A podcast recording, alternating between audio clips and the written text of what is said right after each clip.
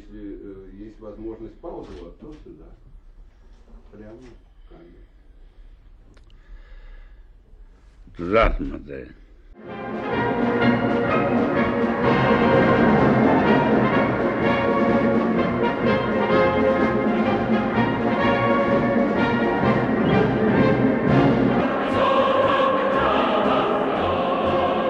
Carsten, du har en lang karriere bag dig.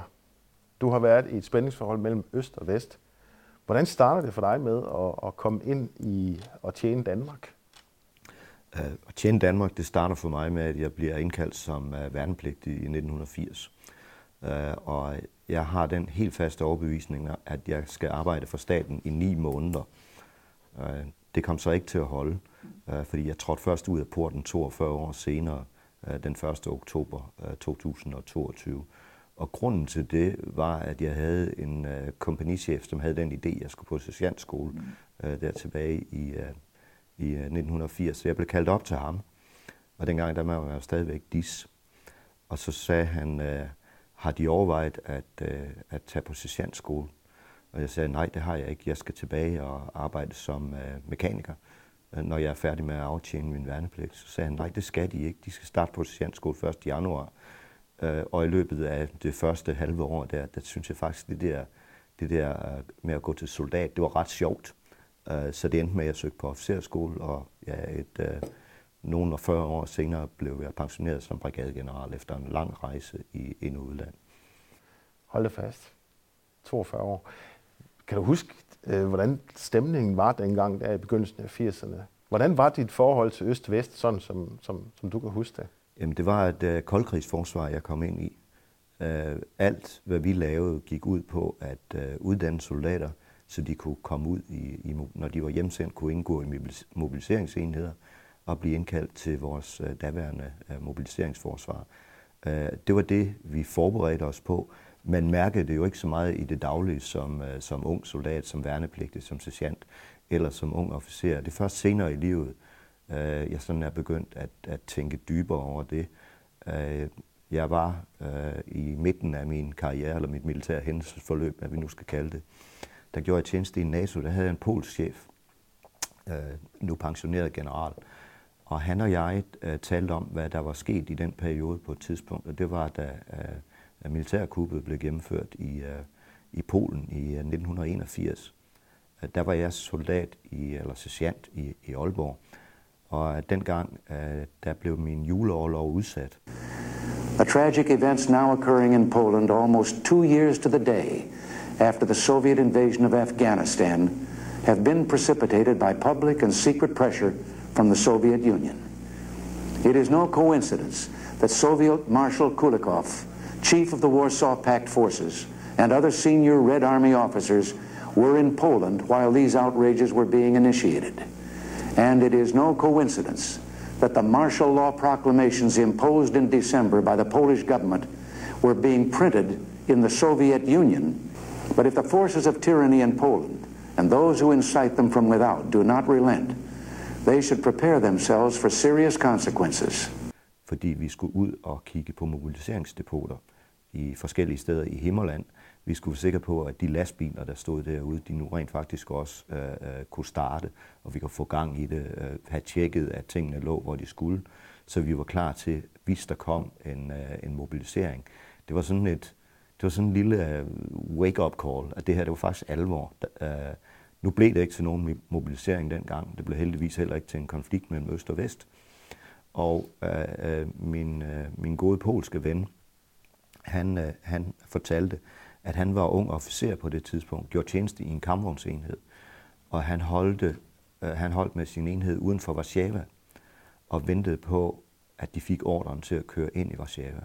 Den ordre kom den heldigvis aldrig, fordi det lykkedes jo Jaruzelski at overtage magten uden at bruge militær magt til at knuse modstand fra civilbefolkningen, den rigtig hård militær magt. Men han fortalte om, hvor nervøs han havde været. Fordi det var, jamen, han har jo set i 56 i Ungarn og i 68 i Tjekkoslovakiet, at når russerne, om man så må sige, Sovjetunionen ville, så gjorde de det. Ja, det vidste han udmærket godt, og det var han rigtig, rigtig bange for, at han blev sat i en situation, hvor han skulle til at anvende til militær magt, altså slå sin egen civile ihjel. Og han beskrev det som en af de aller værste oplevelser, han har haft i sit liv. Imens han holdt uden for Warszawa, der gik jeg rundt i Himmerland og tjekkede lastbiler. Det er meget sjovt, at du også nævner det, Carsten, fordi på det tidspunkt der i 81, hvor den polske situation opstår, det sker jo faktisk blandt andet på baggrund af, at Lech Walesa, han er begyndt at samle tropperne omkring demonstrationer på vegne af arbejderne i solidaritetsbevægelsen. Ja. Og så sker der jo det i forlængelse af konflikten omkring Polen, at ingen ringer end Brezhnev, han dør. Og hvis vi lige spoler en lille smule fremad, så dør Andropov der i, så vidt jeg husker, 84, og så kommer Gorbachev. Kan du huske, hvordan du tog imod budskabet om, at nu kom der en eller anden form for foryngelse og nogle nye idéer over fra den store mægtige fjende i Moskva? Jeg kan ikke huske detaljerne fra det, men jeg kan huske, at jeg var ret skeptisk overfor, om der nu også kom ændringer i Rusland. Perestrojka og Glasnost, som jo kom på det tidspunkt. Jeg tror nok, at jeg op gennem min barndom og min ungdom havde et meget fastlåst billede af, hvad Rusland var for en størrelse, hvad Sovjetunionen var for en størrelse. Det er forkert at tale om Rusland på det her tidspunkt. Og jeg havde nok ikke rigtig fantasi til at tro på, at Sovjetunionen kunne ændre sig. Jeg tror i virkeligheden, som de fleste andre i Vesten, at den situation, vi havde med øst og vest op gennem den kolde krig, at den ville bare vare ved. Men det gjorde den ikke. Der begyndte at ske ændringer i Rusland med Gorbachev ved roret. Gorbachev havde nok indset, at den stat, at den union, som man havde bygget op, i virkeligheden ikke var levedygtig. Og den var ikke en rigtig stormagt. Den var kun en militær stormagt. Men det andet fundament, den politiske magt og ikke mindst den økonomiske magt, eller det økonomiske fundament, der skal være til stede, havde Sovjetunionen ikke længere. Men du render jo så rundt i Danmark på det her tidspunkt og tager din officers uddannelse og bliver befalingsmand. Og, hvad tænker man i hæren på det tidspunkt omkring Sovjetunionen og hele Østblokken, Warszawa-pagten? Hvad går I og snakker med hinanden om? I forbereder jer vel på at skulle forsvare Danmark og Ja, det gør vi, men samtidig med, at ændringerne sker internt i Sovjetunionen, at der begynder at komme nogle ændringer internt i Sovjet, så er den kolde krig, så tager den sådan set også til i intensitet, hvor der var situationer i, jeg tror det var 1983, hvor det var meget tæt på, at det kunne være kommet til et krigsudbrud mellem øst og vest. Så den kolde krig var, jeg vil sige, mindst lige så intensiv i den sidste halvdel af 80'erne, som den havde været i den første halvdel af 80'erne. Og som ung officer, der måtte jeg jo, ligesom de andre, forberede mig på det. Deltage i rekognosceringer ved den daværende indre tyske grænse. Sørge for, at vores krigsplaner var fuldstændig opdateret. Og det blev vi ved med, indtil muren faldt. Warszawa-pagten faldt fra hinanden. Jeg var ved 1. panserbataljon i Just-Dragon-regiment dengang, og var operationsofficer i den aller sidste periode der. Og vi kom tilbage fra rekognoscering i Tyskland, opdaterede planer og satte dem ind i vores fine mapper, og i virkeligheden kunne de køres direkte på Rigsarkivet, eller hvor de nu er hjemme. Men planerne var fuldt opdateret til den sidste dag af den kolde krig. Jamen, så lad os snakke om det der år, 1989. Hvordan oplevede du 1989? Vi kan jo starte med begyndelsen af 1989 og udfordringen fra Lech Walesa, hvor han klart åbent udfordrer hele konstruktionsmodellen, og han kræver jo simpelthen nogle indrømmelser. Og så starter det jo ellers en lavine. Hvordan oplever du det her? 1989, der var jeg næstkommanderende i en kammerhuseskadron. Så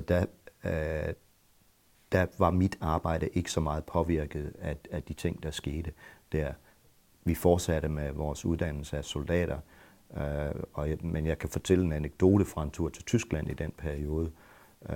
Jeg var i Tyskland som næstkommanderende i kammerhuseskadronen dengang, og for at forberede en skydeperiode i det skydeterræn, der hedder Bergen-Hohne, der ligger nede mellem Hamburg og Hannover, og det myldrede ind med østtyskere i deres trabier, som kom, jeg tror det var via Tjekkoslovakiet og Østrig ind i Tyskland.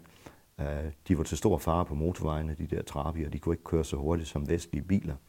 Og på vejen gennem Tyskland, der holder vi ind på en rasteplads, og da vi holder der, så kommer der en kraftig ældre østtysk kvinde hen til mig og giver mig en hed omfavnelse og siger, das Leben ist ja wunderbar. Den tænkte jeg ikke så meget på, lige da det skete, udover at det var dog en besynderlig måde at opføre sig på.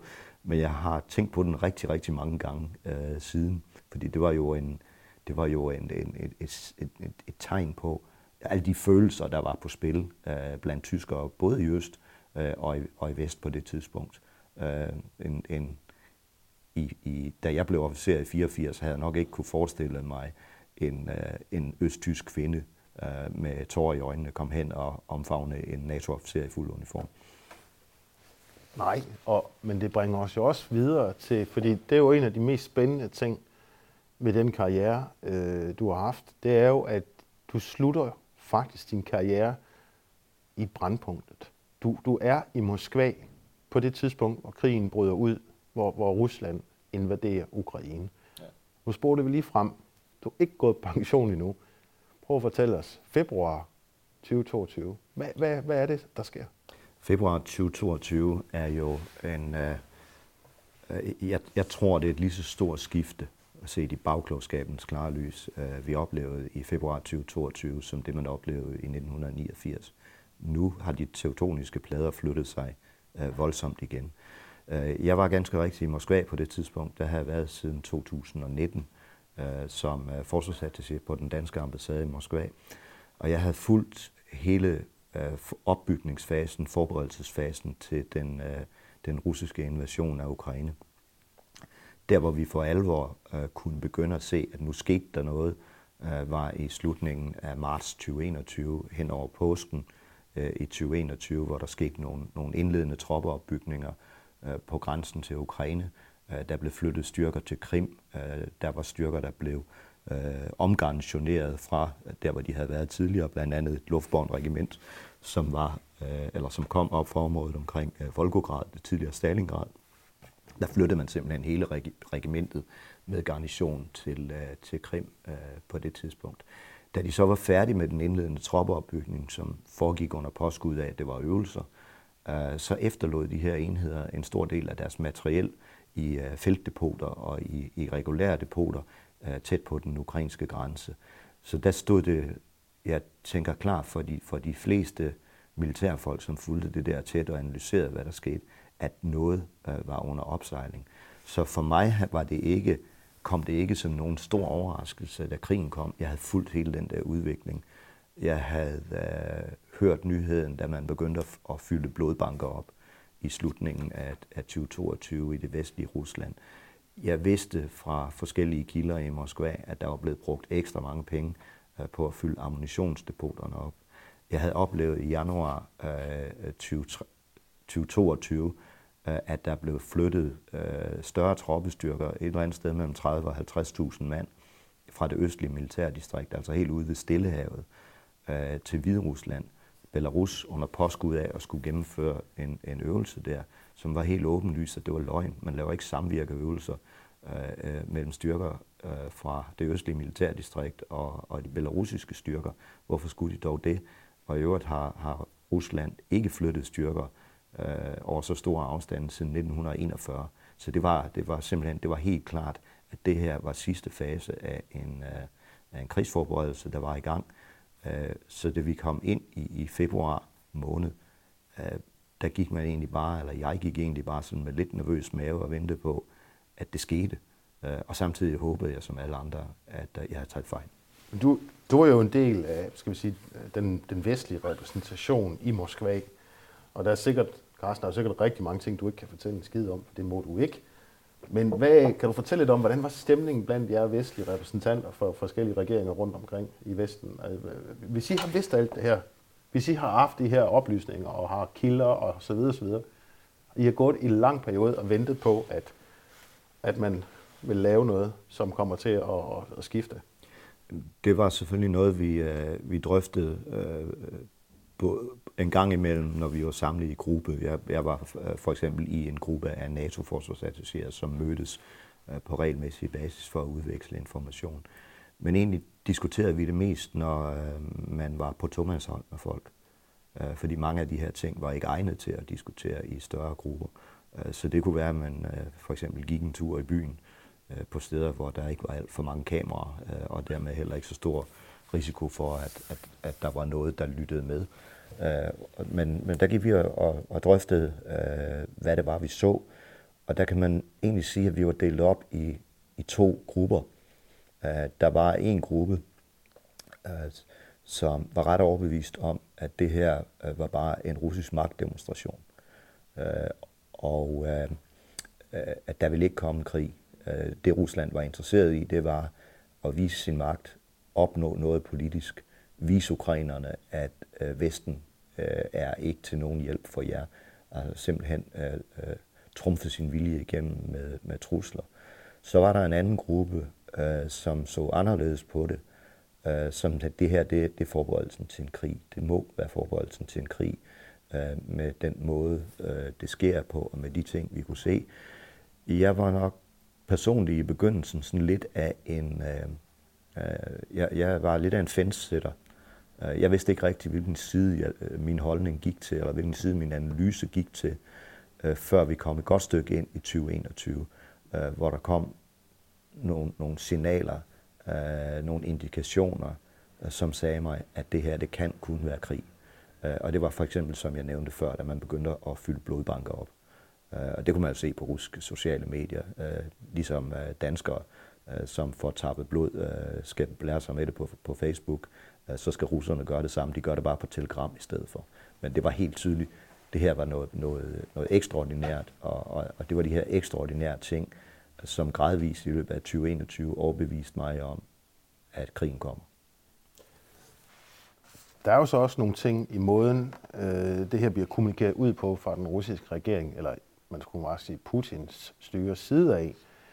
Og jeg tænker her specifikt på måske en af de mest bizarre pressemøder, jeg har set, hvis man kan kalde det et pressemøde, men det er der, hvor Putin har indkaldt hele hans øverste ledelse, og så giver han dem en ordentlig røffel.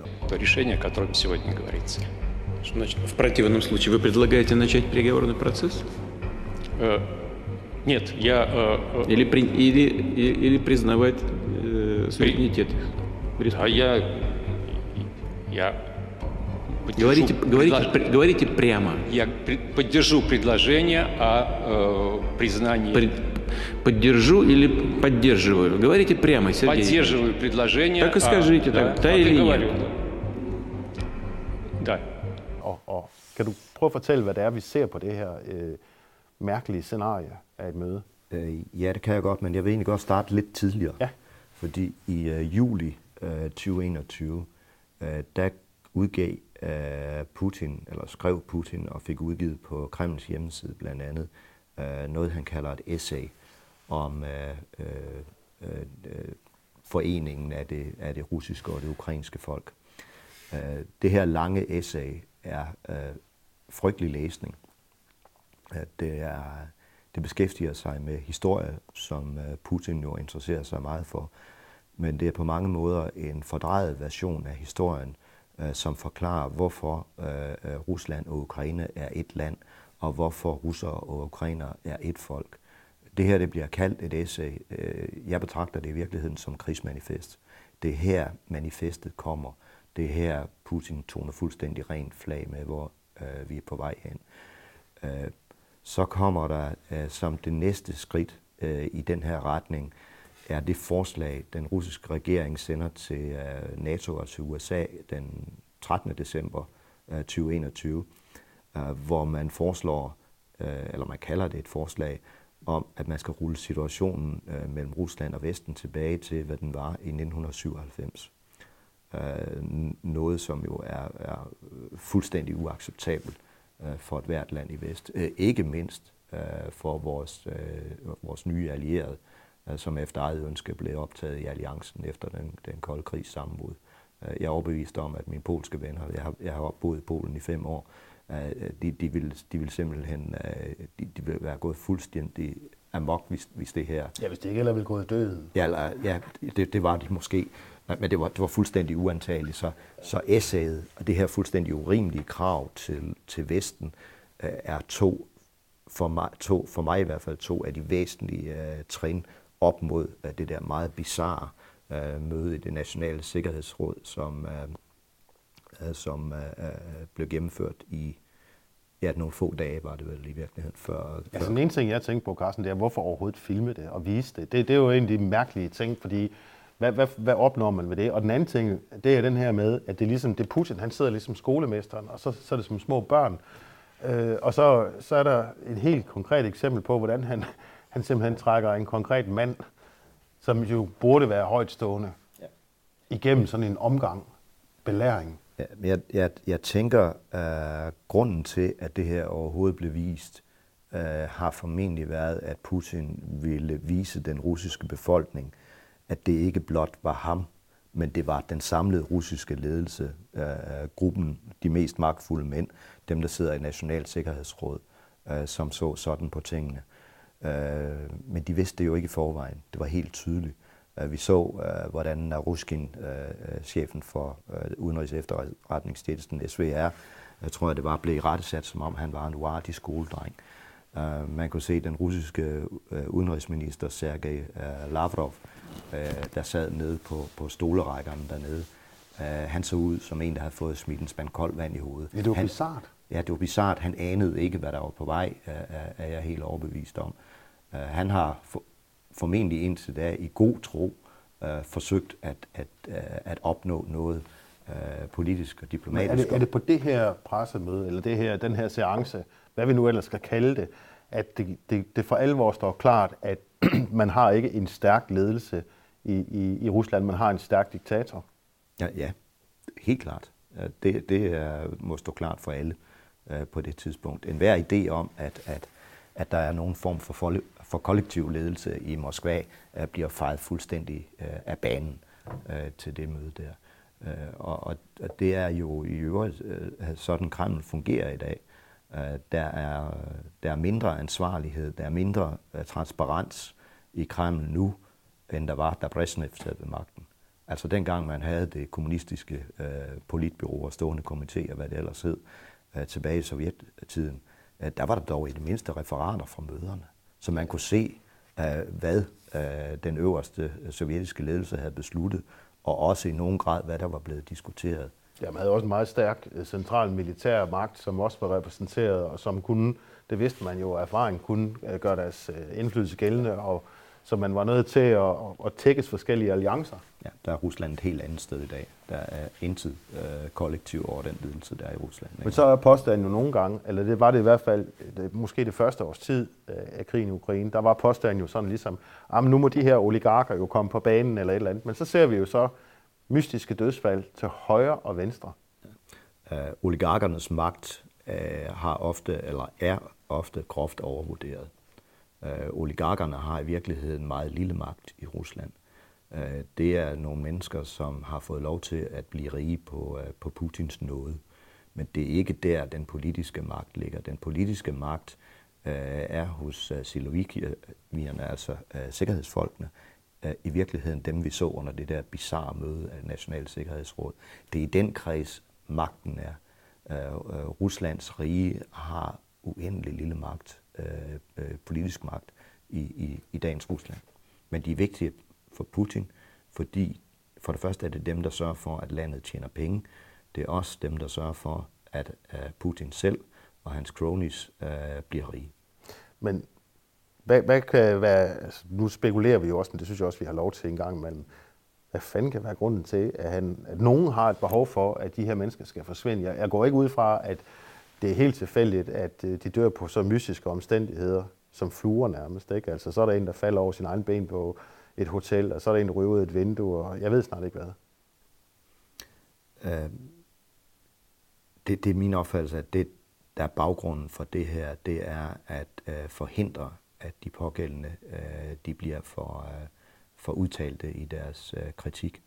af Putin, fordi krigen, sanktionerne har jo gjort det meget vanskeligere for mange af de her mennesker, for det første at drive deres forretninger videre, men hvad måske er vigtigere for dem, det har gjort det meget vanskeligt for dem at leve, som de gjorde tidligere.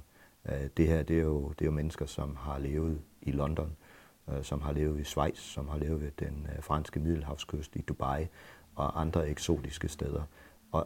Og det der ekstravagante liv, de har levet gennem mange år, det er blevet meget vanskeligere. Ja, sanktionerne er jo også gået direkte efter flere oligarker. Altså det er gået direkte efter flere oligarker, og bare det at rejse ud og ind af Rusland i dag er jo ganske besværligt. Jeg tænker lidt, hvis man skal prøve at sætte sig ind i, nu siger du, Putin han skrev det her essay helt tilbage i, var det juli 21, ikke? Hvis vi lige kigger sådan kort på historien mellem Ukraine og Rusland, så kan man jo sige, at da Ukraine var en del af Sovjetunionen, så var der jo ikke nogen grænser for, hvad det land blev udsat for. Altså hungersnød, det var jo Stalins helt store ting med kollektivisering af landbruget, hvor man sultede millioner af mennesker ihjel. Og man ved jo så også, i dag i hvert fald, at der er dele i den russiske befolkning, eller den ukrainske befolkning, der overhovedet ikke har glemt, hvad det har været. Og det er også en af grundene til, at de trækker sig fra en russisk alliance. Men hvorfor tror Putin, at de vil tage imod ham og Rusland?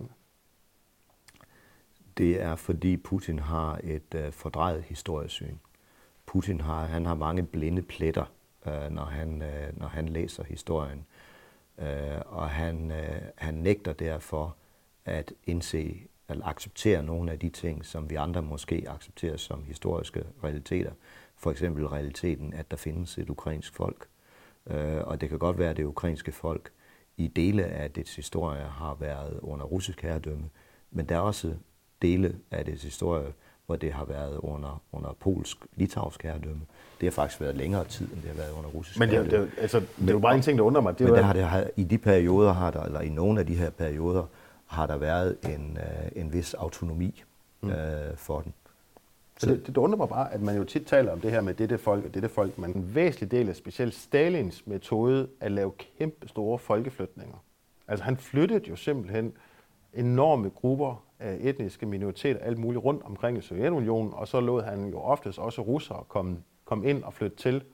Ja. Så hvordan kan man overhovedet snakke om et enkelt folk? Altså, er det ikke et problematisk emne? Jo, det er meget problematisk, og hvor problematisk det er, kan man jo få et hint om, hvis man følger en lille smule med i, hvordan reaktionerne på de her ting er, også i de andre tidligere sovjetiske republikker.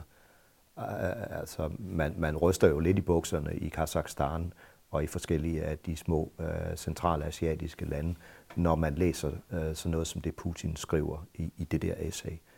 Det er jo ikke kun Ukraine, der er blevet undertrykt af zarstyret og senere af Sovjetunionen. Det er i høj grad også mange af de andre folk. Men Rusland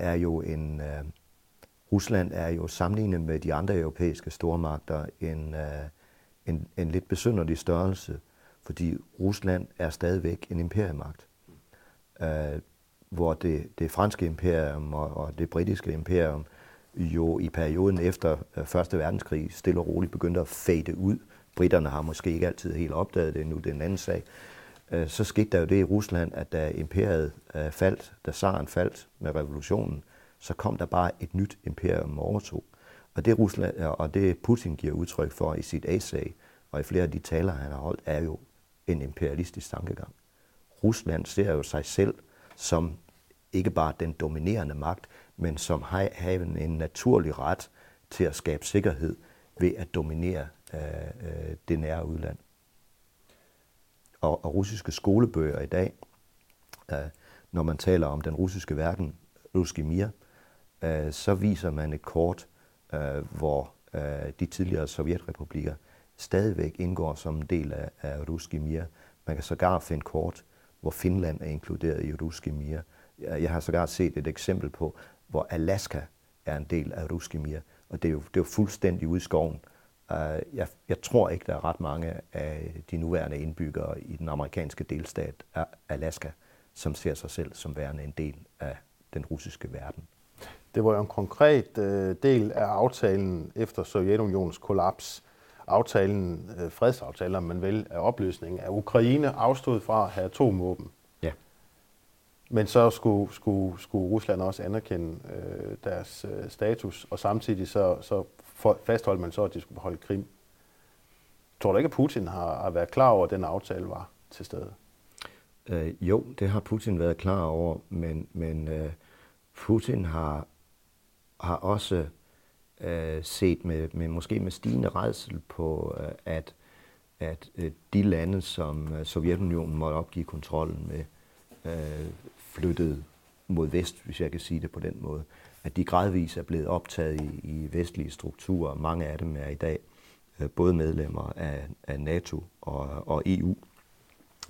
Ukraine har siden 2014 været på vej i samme retning, er måske tidligere, det er forkert at sige 2014, men Ukraine har været på en bevægelse mod NATO på samme tid. Og det, jeg tror ikke, det Putin frygter som sådan, det er, det tror jeg ikke er hverken NATO eller EU, men det er den demokratiske styreform, som også er blevet indført i de lande. Jeg tror, Putin er bange for, at hans eget folk, russerne, også vil have demokrati på et tidspunkt, et vestligt demokrati. Og det vil jo betyde, at han og de folk, der sidder på magten sammen med ham, de vil blive fejet væk. Men på mange måder, altså, og vi gør jo det her, vi prøver at analysere, så det skal man selvfølgelig lige tage ind i betragtningen her, men på mange måder kan man sige, at Jeltsins periode i 90'erne var en meget fredsommelig og forsonlig periode, og han var bare rund og blød på mange måder, og virkede totalt harmløs og ufarlig i forhold til Vesten. Men Putins rejse, han har jo egentlig gjort det ret godt, må man sige, fordi det starter jo, da han begynder at komme til magten efter Jeltsin så træder tilbage, så lader han jo som om, at man ligesom har en vis kontinuitet i forhold til Jeltsin-perioden, men gradvist indfører han jo så det her diktatur, hvor han jo blandt andet afskaffer frie medier, bare for at nævne noget meget konkret og indgrænser og afgrænser i forhold til regeringsapparatet. Men så er det, det har du sikkert også overværet, enten på tv, jeg ved ikke engang, du har været med til det der, men 2008, der melder Putin sig jo så på banen. Hvad er det, han siger i 2008, Carsten? Vi spoler lige igen lidt længere tilbage, fordi Putin, han var jo på sin vis heldig. Han overtog jo et land i kaos, og så bragte han orden. Jeltsin var måske lidt godtroende, men Jeltsin var også en liberal person, som forsøgte at udvikle Rusland til et mere liberalt land. Da Putin overtog, var det ret kaotisk at være i Rusland. Det er i hvert fald det, jeg har fået fortalt af russere. Jeg var der ikke selv på det tidspunkt. Det får Putin bragt styr på, og det gør faktisk Putin populær, en popularitet, han måske lever højt på den dag i dag. Han fik sat skik på det russiske samfund igen. Men Putin finder så ud af på et eller andet tidspunkt vel, at han jo ikke er leder af en rigtig stormagt længere. Rusland er ikke den stormagt og bliver ikke respekteret som den stormagt, Sovjetunionen var. Og han ser, hvordan folkene i Østeuropa, som vi talte om tidligere, de vender sig mod vest. De stemmer med fødderne. De vil gerne ind i NATO. De vil gerne ind i EU. Deres bruttonationalprodukter stiger med nogle fuldstændig vanvittige procentsatser i den der periode. Og det truer Putin-regimets magt, den der udvikling, der er eller vest for Rusland, i de østeuropæiske lande. Så i 2008, når vi taler om, jeg tror, vi skal sige 2007, fordi det er jo i forbindelse med Sikkerhedskonferencen i München i 2007, at Putin holder en tale, hvor han jo egentlig lægger kortene på bordet og gør det klart, at Rusland ikke vil acceptere den udvikling, der er på vej fra vestlig side af. I München? I München, ja. Og det understreger han jo så i det efterfølgende år i 2008, hvor jeg i øvrigt var i Warszawa på det tidspunkt med invasionen af Georgien. Præcis. Det er jo en vink med en vognstang om, at det han sagde i 2007, det mente han rent faktisk. Og polakkerne på det tidspunkt så noget anderledes på situationen, end vi gjorde i Vesteuropa.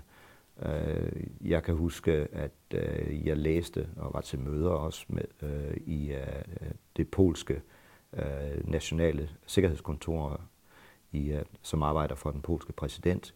Og de lavede nogle analyser allerede i 2008-2009, der sagde, at den største trussel for Europas sikkerhed ville være en større lokal konflikt i det postsovjetiske rum, hvor der ville være risiko for, at det kunne spille over til Europa. De pegede konkret på Ukraine og Belarus som de to værst tænkelige scenarier, der kunne udvikle sig i den retning. Man skulle måske også lige påpege, at når vi snakker om Polen, du har været 5 år i Polen, så du ved jo selvfølgelig alt om Katyn og de 42.000 dræbte. Det gør jeg. Polske officerer, hvor meget det rent faktisk fylder for polakker. Hvor meget fylder det for polakker? Og så prøv lige at fortælle, hvad var Katyn? Katyn er jo en, og nu kan jeg ikke huske det nøjagtige antal, det var jo en sovjetisk massakre på polske officerer, som var blevet taget til fange i forbindelse med den sovjetiske invasion af den østlige del af Polen i 1939. Nu siger officerer, det er lidt forkert at sige det, fordi hovedparten af dem var faktisk reserveofficerer. Og reserveofficerer i det polske samfund var ofte folk med meget høje uddannelser. Det var læger, det var ingeniører, det var virksomhedsledere, som samtidig var reserveofficerer. Men de havde været indkaldt for at kæmpe, og det blev de jo allerede forud for, at den tyske invasion startede den 1. september 1939. Og 17 dage senere er det vel, der starter den sovjetiske invasion, som kommer ind fra den anden side af. Og mange af de her mennesker, der bliver taget til fange af de sovjetiske styrker, og sidder først i nogle forfærdelige krigsfangelejre, 4-5 steder i det nuværende Ukraine og det nuværende Belarus, bliver samlet på nogle henrettelsespladser i Sovjetunionen. Det mest kendte af dem er Katyn, men der er faktisk flere andre. Og med de massakre der udrydder Sovjetunionen faktisk den polske elite, eller en meget, meget stor del af den polske elite. Og man forsøger efterfølgende at skyde skylden på tyskerne for det, eller man ved faktisk ikke, at Katyn-massakren har fundet sted. Den bliver først afdækket af tyskerne under deres invasion af Sovjetunionen, og der bliver den brugt i den tyske propaganda. Og efter krigen, der bliver den så vendt om, den her situation, og tyskerne slår brøl, og russerne skylder tyskerne for, det er dem, der har lavet Katyn-massakren, og i russiske historiebøger er den i dag skrevet fuldstændig ud. Men den sidder meget, meget dybt i polakkerne. Den og andre begivenheder fra 2. verdenskrig, og perioden efter 2. verdenskrig sidder meget dybt i mange polakker. En stor del af nazistyrets koncentrationslejre var jo på polsk jord, og en del af de her lejre, de blev drevet videre, da krigen var slut. Det eneste, der skete, var, at der kom nogle nye fangevogtere på. Nu kom der sovjetiske fangevogtere fra NKVD på, i stedet for tyske SS. Carsten, kan man sige, at polakkerne ved, hvad de taler om, når de snakker om Rusland? Ja, det gør de. Det gør de. Jeg synes lige, det er interessant nok, fordi ikke nok med, at du har været i Polen og i Rusland, du har gået hjem og også været i Kina. Ja. Hvorfor det? Det var fordi, at Danmark besluttede sig for at åbne et forsvarsattaché-kontor i Kina. Og det synes jeg kunne være skide interessant at komme ud og arbejde i et stort fremmedartet land som Kina. Så jeg søgte jobbet, fik det og tog i 2014 til Kina og åbnede dansk forsvarsattaché-kontor på vores ambassade i Beijing, og var derude 5 år. Se, nu bliver det nemlig interessant, fordi så er jeg meget nysgerrig på, hvordan Kina placerer sig selv i forhold til det, Rusland gør. Med din erfaring, hvordan tror du, de forholder sig til det? Altså i 2014, der laver Putin jo endnu et stunt på krigsscenen. Ja. Hvad er det, han laver? Ja, i 2014, der kommer der jo små grønne mænd og overtager Krim, og der starter en invasion af det østlige Ukraine, Jeg ved godt, at der er nogen, der stadigvæk søger i talsætten som et oprør gennemført af separatister. Jeg vil sige, det er løgn og latin. Det er ikke separatister, der har gennemført det her i 2014. De militære styrker, der gennemførte det, hvoraf en del var lokale, var alt sammen under kommando af Ruslands 8. armé, som er en del af det sydlige militærdistrikt. Det, der skete i 2014, har kineserne haft det har de et lidt anstrengt forhold til. De har faktisk også svært ved at forholde sig til det, der er sket i 2022-2023. En af de ting, der er vigtige for kineserne, det er jo netop suverænitet. Suverænitetsspørgsmålet spiller en utrolig stor rolle for kineserne. Og Taiwan? Taiwan, ja. Og derfor er det ret besværligt at have med et land at gøre, og have en bedste ven, som i den grad overtræder alle begreber, eller alle internationale love, når det drejer sig om suverænitet. Det er måske derfor, at så sent som i sidste uge, tror jeg det var, eller forrige uge, der var den kinesiske ambassadør i Paris optrådt i de franske medier, hvor han vågede sig meget langt ud i nogle udtalelser med, at lande, hvis eksistens ikke var godkendt, anerkendt ved internationale traktater, de var sådan set ikke rigtige lande. Og det vagte jo nogle hårde reaktioner forskellige steder i de tidligere sovjetrepublikker, blandt andet både Estland og Litauen gik kraftigt i rette med de her udtalelser. Det gjorde det kinesiske udenrigsministerium også efterfølgende, fordi konsekvensen af det ville jo være fuldstændig uoverskueligt. Hvis det er rigtigt, at et lands eksistens er baseret på en international aftale, en international traktat, jamen så er der jo ikke nogen af de post-sovjetiske republikker, som kunne eksistere som selvstændige nationer.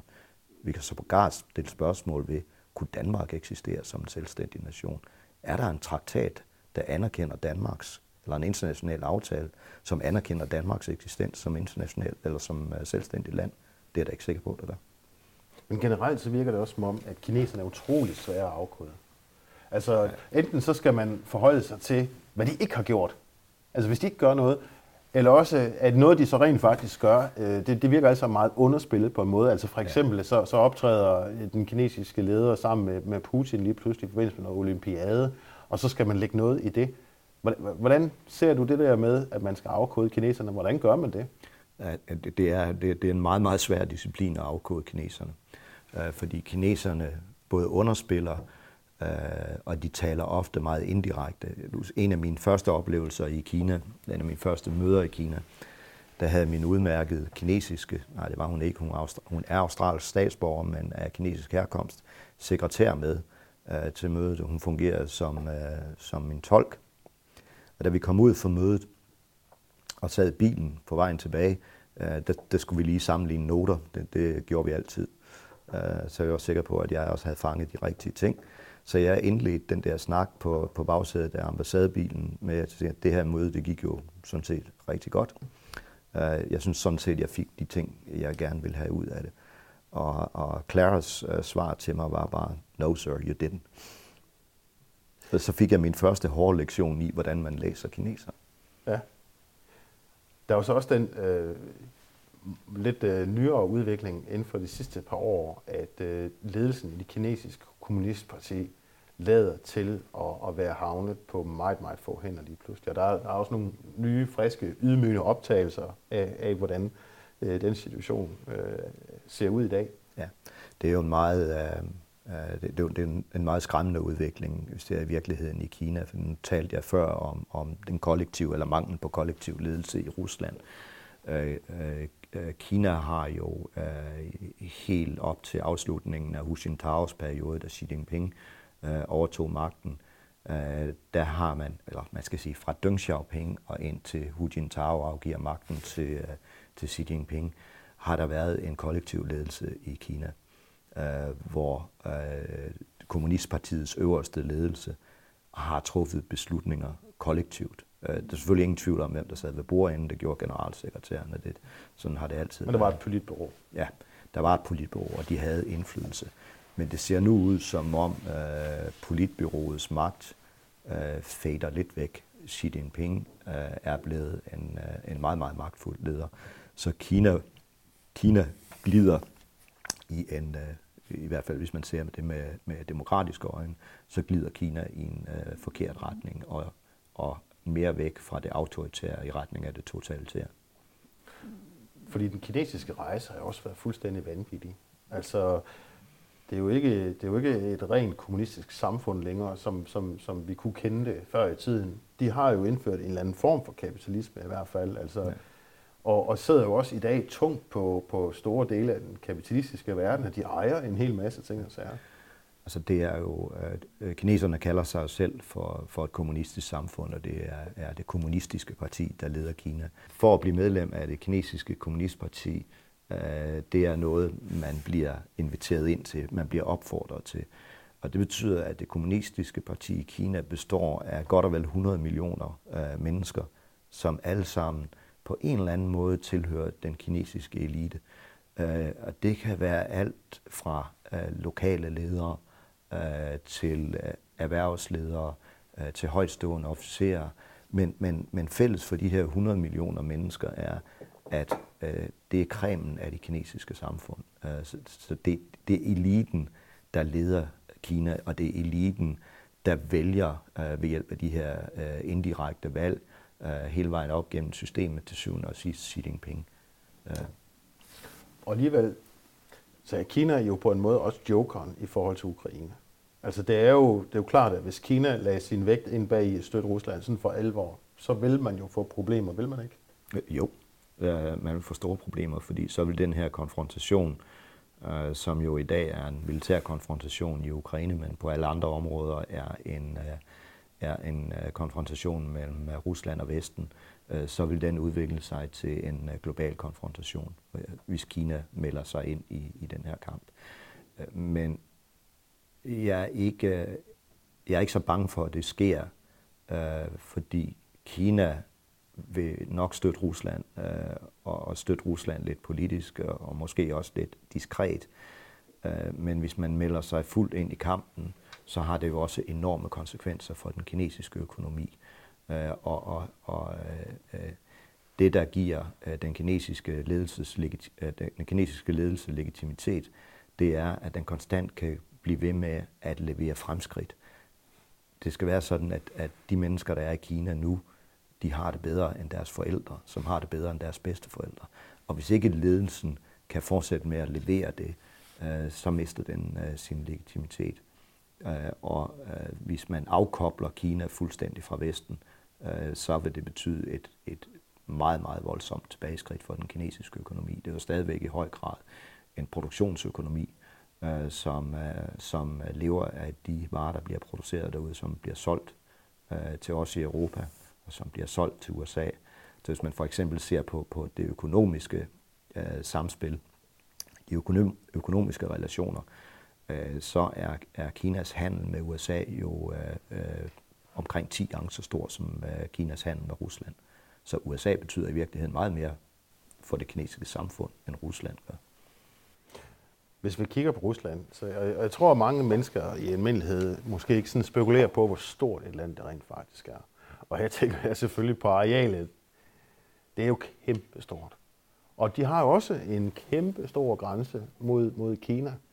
Så hvad tror du, Putin han sidder og tænker i forhold til kineserne? Altså fordi, jeg bilder mig selv ind, at han sidder ikke og synes, at det er verdens bedste venner. Han vil egentlig gerne være på toppen af det venskab. Han vil gerne være storebroren i hvert fald, og de skal helst gøre, hvad han siger. Men så alligevel sidder han jo ikke så godt i det lige nu. Hvad tror du, han tænker, Putin? Jeg tror, at Putin har det rigtig godt med kineserne. De har jo fået ordnet deres uoverensstemmelser ved den russisk-kinesiske grænse. Der har de nogle aftaler nu, som er ret holdbare. Putin han kan sælge alle de ting, han gerne vil til Kina og få penge ind den vej igennem. Så jeg tror egentlig, han har det ret godt med kineserne. Når det er sagt, så skal man jo ikke være blind for, at jeg ved ikke, hvordan Putin ser det, men jeg ved, at der er nogle russere, der ser det på den måde, at de ser Kina som lidt med en trussel på længere sigt. Fordi man har jo den situation ude østpå i syd for russisk Sibirien, at der lever der altså 1 milliard mennesker, og i russisk Sibirien, der er der stort set ingen.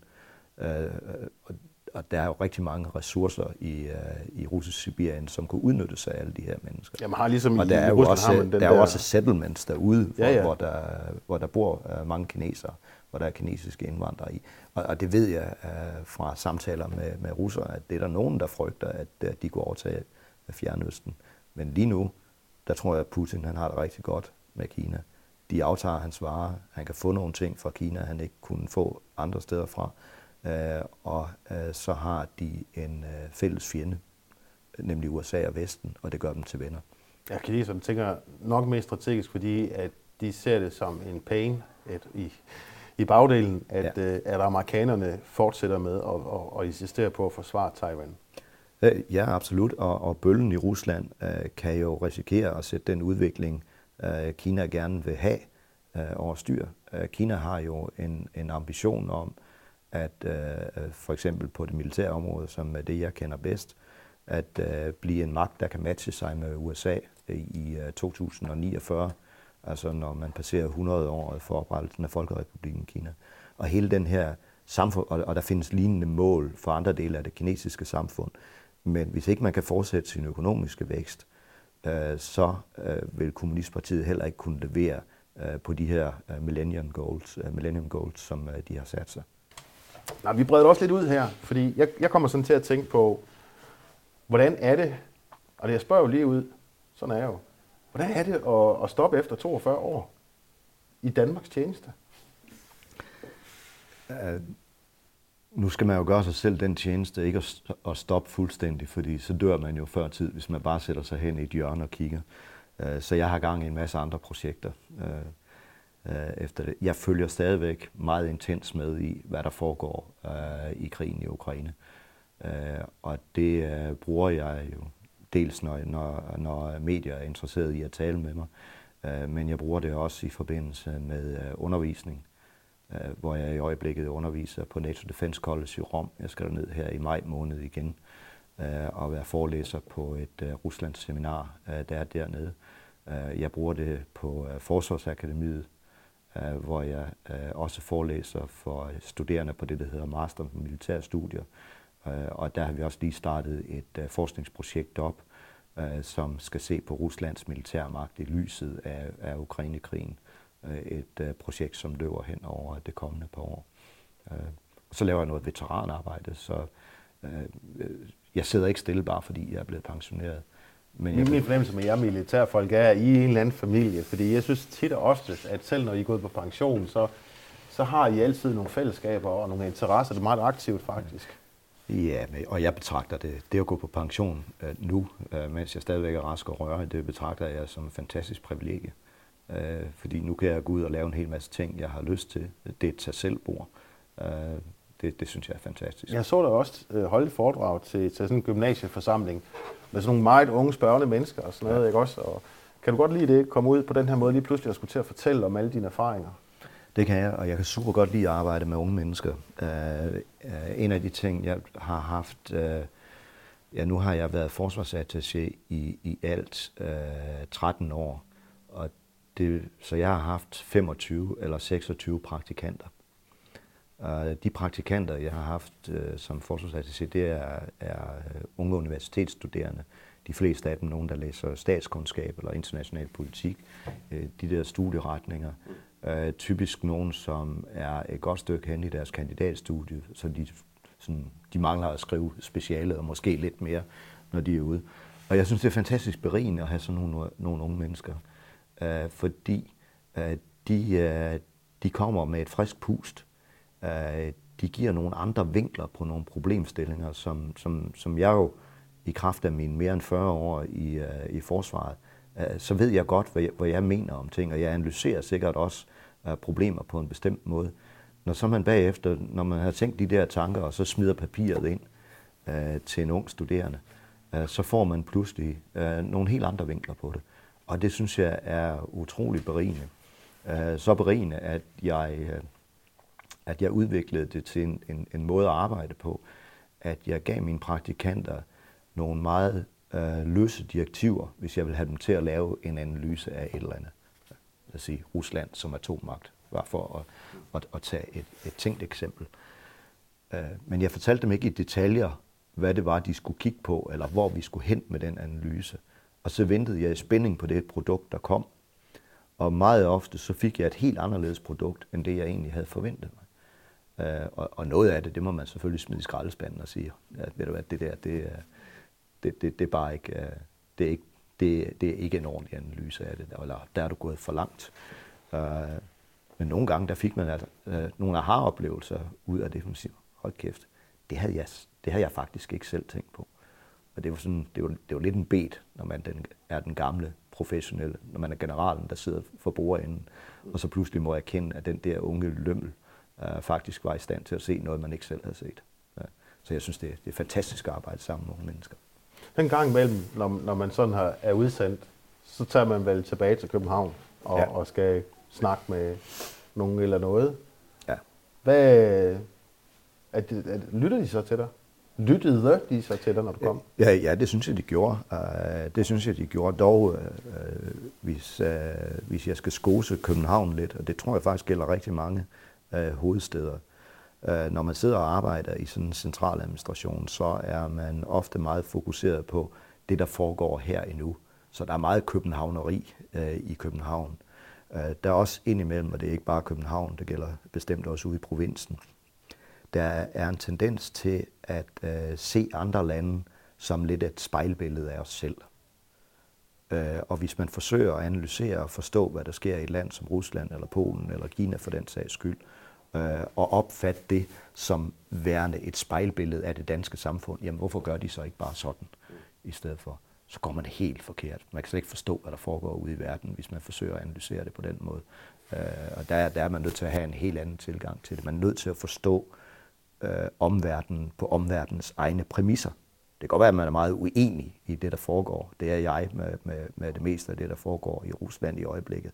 Men jeg tror, jeg forstår det, fordi jeg har sat mig selv i stand til at analysere Rusland på russiske præmisser og ikke på danske præmisser. Det er jo meget klassisk, Carsten. Det er jo som for eksempel, at Rusland kommer fra en historie, hvor de har haft et totalt enevælde under zaren til i oktoberrevolutionen og få et kommunistisk enevælde, ja, som bliver rullet ud i løbet af ganske få år. Og så har de jo faktisk helt til 1991 faktisk været underlagt et diktatur.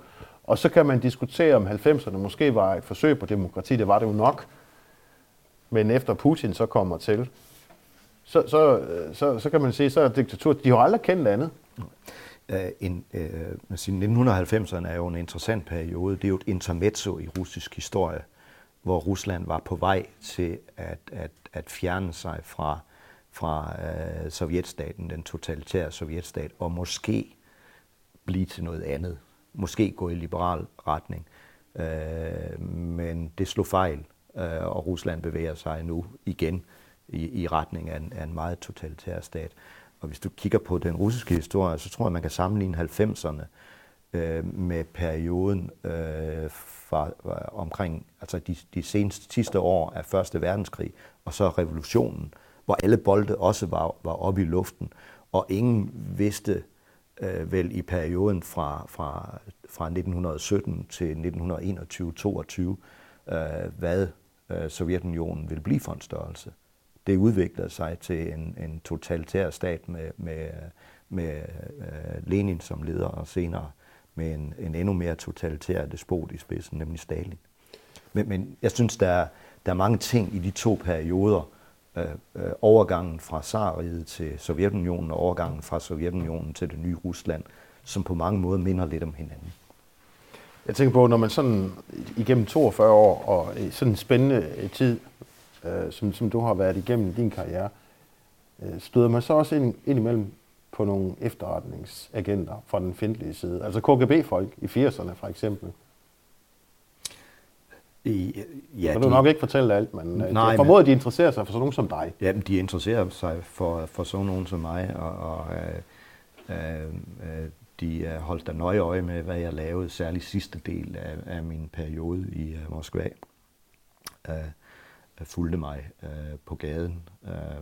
Jeg havde også besøg i min lejlighed, når jeg ikke var hjemme, hvor man efterlod markører, så jeg bagefter kunne se, at der havde været nogen i min lejlighed. Og og min periode i Rusland stoppede rent faktisk lidt før tid, netop på grund af sikkerhedstjenestene, fordi jeg blev sat i en form for husarrest i slutningen af marts 2022. Og da det her stod på en uges tid, hvor jeg ikke kunne få lov til at bevæge mig væk fra min lejlighed. Jeg skulle enten være i lejligheden eller på ambassaden. Jeg måtte ikke bevæge mig mellem de to. Og der stod 2 FSB-folk neden for min dør. Der blev det så besluttet, at nu er min tid i Rusland slut. Den blev besluttet i København, og så rejste jeg hjem et halvt år før tid. Jeg havde jo ellers forestillet mig, at jeg skulle slutte min lange tid i forsvaret med en reception på ambassaden den 5. september på forsvarets flagdag, men sådan skulle det ikke gå. Jeg var faktisk nødt til at forlade Rusland den 29. marts. Man vurderede simpelthen, at den situation var for besværlig, vanskelig, farlig? Ja, jeg kunne reelt ikke. Altså, når jeg siddende på 9. sal i en lejlighed på Kutuzovskij Prospekt, uden adgang til ordentlige kommunikationsmidler og uden adgang fysisk adgang til det netværk, jeg havde i Moskva, så var jeg reelt ikke i stand til at løse opgaven. Og samtidig er man jo også i en situation, hvor en sådan behandling fra de russiske myndigheders side siger, at alle internationale normer, for eksempel Wienerkonventionen for, hvordan man behandler diplomater, og sådan noget, at det var sat ud af spil, efter Ukrainekrigen startede. Så hvis man kunne sætte en diplomat uden videre i husarrest, hvad kunne man så også gøre? Det havde været meget nemmere, hvis de bare havde smidt mig ud. Det havde været lige efter bogen. Ikke? Så når man simpelthen begynder at overtræde de uskrevne regler, så bliver der bekymret? Ja, både de uskrevne og de skrevne regler. Ja. Fik du så din afskedsreception i Danmark? Nej, det gjorde jeg sådan set. Den sidste dag under den årlige forsvarsattaché-samling, alle danske forsvarsattachéer mødes en gang om året under forsædet af Forsvarsministeriet, hvor man får ny information hjemmefra og får udvekslet løgnehistorier fra det store udland. Og der er der altid en middag, den havde vi i år på Kastellet i den gamle kommandantbolig, hvor Søløjtnantselskabet holder til, og der fik jeg sådan set en rigtig god, ikke en personlig farvelreception, men et rigtig godt farvel, der sluttede med, at tamburer fra Livgarden spillede tappenstreg om aftenen. Så der blev sagt ordentligt farvel. Carsten, lad os slutte af med det, du kalder for paradigmeskiftet, som kan måle sig med 1989. Hvorfor tænker du, at det er så stort? Jeg tænker, det er så stort, fordi vi fra 1989 og så indtil nu har levet med både en forestilling og en forventning om, at Rusland, ligesom de andre tidligere medlemmer af Warszawa-pagten, gradvis ville komme mere og mere i vores retning, at samfundene ville blive liberaliseret. Vi har for eksempel set tyskerne i årevis forsøg at demokratisere Rusland via det, der hedder handel durch Wandel. Altså troen på, hvis nu vi bare handler med Rusland, så bliver det nok et anderledes land. Og vi vil gradvist konvergere, vi vil gradvist komme til at ligne hinanden mere og mere. Det ser vi nu, at det lykkes ikke. Rusland har tonet ren flag, Putin har tonet ren flag, og fremstår nu som en revanchistisk stat, som en imperialistisk stat, som vil genopbygge en eller anden form for russisk imperium. Præcis hvor grænserne for det imperium går, det ved jeg ikke. Og det får nogle helt enorme konsekvenser for os, fordi vi er nu nødt til igen, ligesom under den kolde krig, at opbygge vores militærmagt. Vi er nødt til at gøre vores samfund langt mere modstandsdygtigt, end det har været de seneste årtier.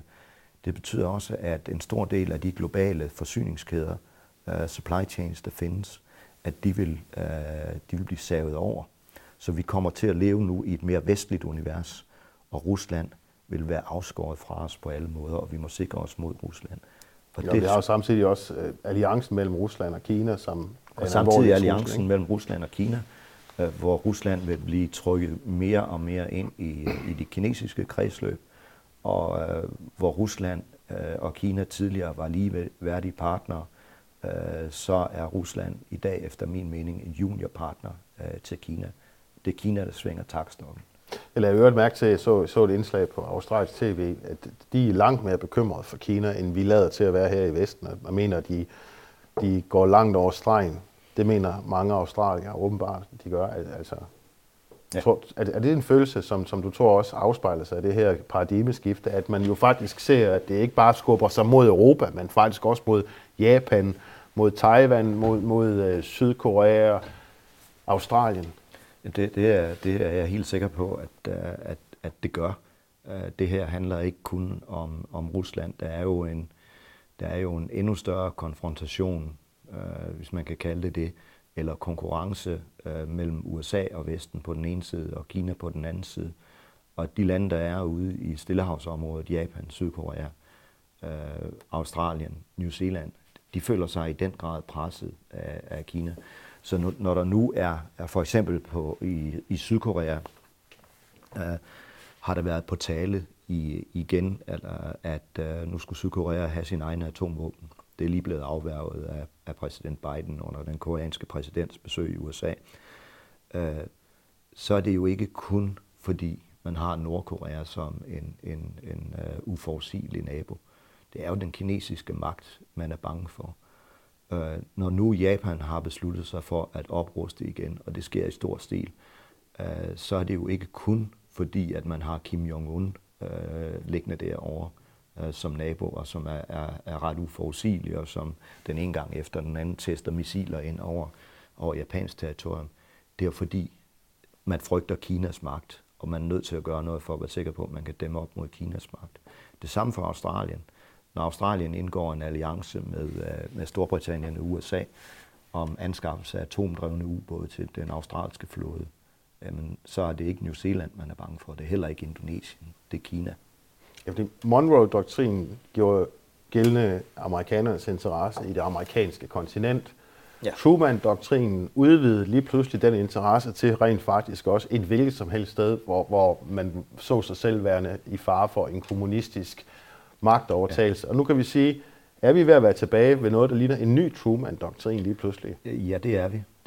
Jeg tror, vi er på vej i den retning, hvor vi vil bevæge os fra nu at have en situation, hvor vi har en NATO-alliance, USA og de demokratiske lande i Europa i en alliance, og så en række bilaterale alliancer i Asien mellem USA og Japan, USA og Sydkorea, USA og Australien. Så føler jeg mig faktisk ret overbevist om, at vi er inde i en udvikling, hvor der er ved at udvikle sig en global alliance af demokratier mod en global alliance af autokratier. Men skal Joe Biden og hans administration, de skal da også arbejde stærkt, fordi hvis jeg sad i Moskva og i Beijing og kiggede på Amerika, på USA, så vil jeg jo kigge på America First-bevægelsen, som den etablerede sig selv i 2016 med Donald Trump. Så vil jeg kigge på DeSantis, så vil jeg kigge på det republikanske parti, og så vil jeg føle, at vi måske om relativt kort tid får et paradigmeskift i USA.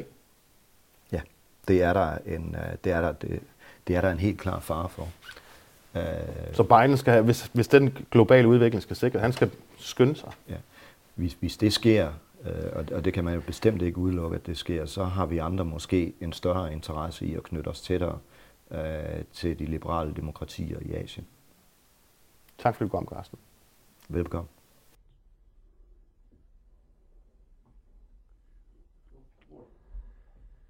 Здравствуйте, дорогие юные друзья!